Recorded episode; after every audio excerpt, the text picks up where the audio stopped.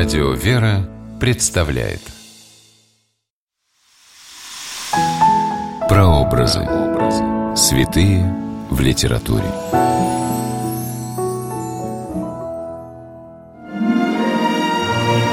Воспоминания свидетелей жизни святого дают нам возможность узнать о многих важных событиях его земной жизни.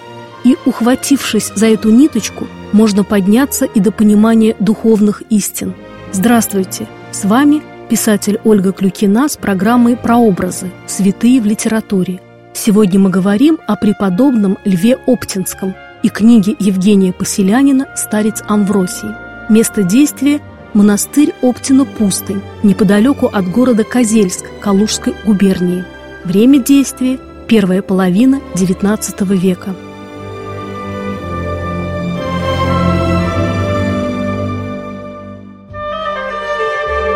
Русский духовный писатель Евгений Поселянин впервые побывал в монастыре Оптино-Пустынь еще в ранней юности, после окончания гимназии, и с этого времени стал духовным сыном великого старца Амвросия Оптинского. Книга Евгения Поселянина «Старец Амвросий» охватывает всю историю Оптиной пустыни. На ее страницах автор, по воспоминаниям очевидцев, создал выразительный портрет оптинского старца Леонида в схеме льва, наставника батюшки Амвросия. Внешность отца Леонида была чрезвычайно величественна. Он весь дышал простотой, подчас резкой и грубой, исповеднической ревностью. Оптинский старец Леонид в схеме лев первым в монастыре стал ежедневно принимать народ, который шел к нему за духовными советами и наставлениями, хотя вначале многим из братьев это казалось непривычным и странным. Вот как об этом пишет Евгений Поселянин.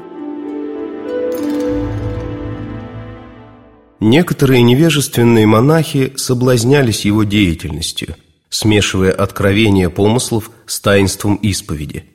Архиерею послали донос, и он велел запретить старцу принимать мирян.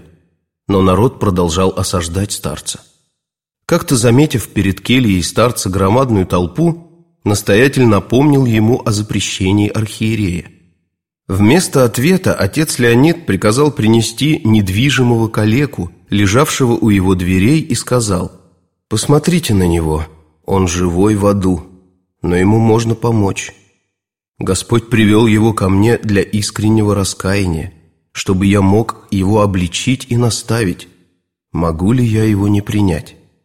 Отец Моисей дрогнул перед этими словами и перед видом страдальца, но молвил: «Пресвященный грозил послать вас к начальству. Ну так что же, хоть в Сибирь пошлите, а я буду тот же Леонид. Я к себе никого не зову, а кто приходит ко мне, тех гнать от себя не могу. Особенно из простонародья многие погибают от неразумия и нуждаются в духовной помощи».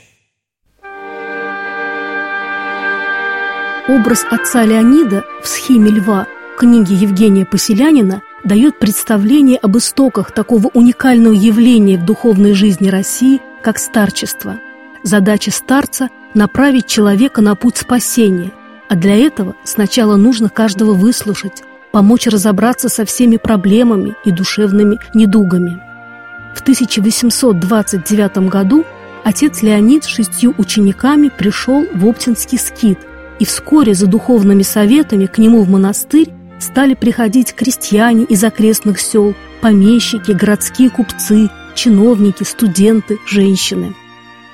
Именно оптинский старец, отец Леонид, дал благословение двадцатисемилетнему учителю греческого языка Александру Гренкову, в будущем преподобному Амвросию Оптинскому, остаться в Оптиной пустыне.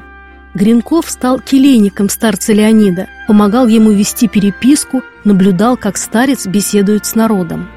Летом тысяча восемьсот сорок первого года в Оптину пустынь навестить Гренкова приехал его друг Покровский, тоже преподаватель гимназии.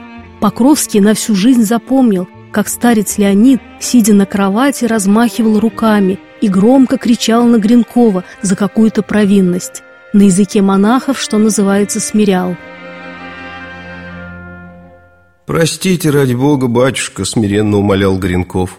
А старец, как будто не замечая этих просьб, только стучал ногами, размахивал руками над головой Гренкова и грозно кричал: «Ах ты, самочинник! Ах ты, самовольник! Да как ты это смел сделать без благословения!» Но такие искушения налагал старец на своего ученика, так же, как ювелир очищает золото в горячем огне. Он сознавал, какое сокровище зреет в Гренкове, и нередко бывало по выходе его из кельи, после жестоких разговоров промолвит окружающим: «Великий будет человек». Незадолго до смерти отец Леонид призвал другого оптинского старца, отца Макария, и передал под его опеку Гренкова, предвидя, что он станет его достойным подражателем на ниве старчества. Книги духовного писателя Евгения Поселянина были широко известны в дореволюционной России. После революции Евгений Николаевич прошел через тюрьмы и ссылку, а в тысяча девятьсот тридцать первом году был расстрелян большевиками по обвинению в контрреволюционной деятельности. Теперь его произведения издаются большими тиражами, и книга «Старец Амвросий» любимая у читателей. Благодаря ей мы можем ближе познакомиться с великими оптинскими старцами, которые, по словам писателя Евгения Поселянина, были одного духа, сострадательной любви к людям.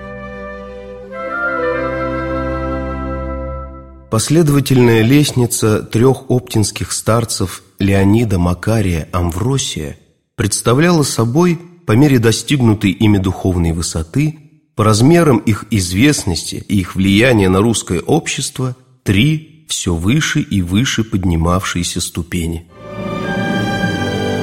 С вами была Ольга Клюкина. До новых встреч в авторской программе «Прообразы. Святые в литературе».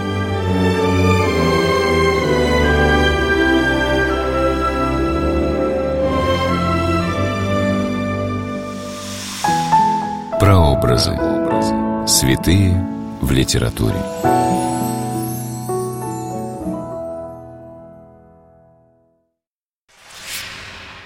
При реализации проекта используются средства государственной поддержки, выделенные в качестве гранта в соответствии с распоряжением президента Российской Федерации от первого апреля две тысячи пятнадцатого года номер семьдесят девять эр пэ и на основании конкурса, проведенного Союзом женщин России.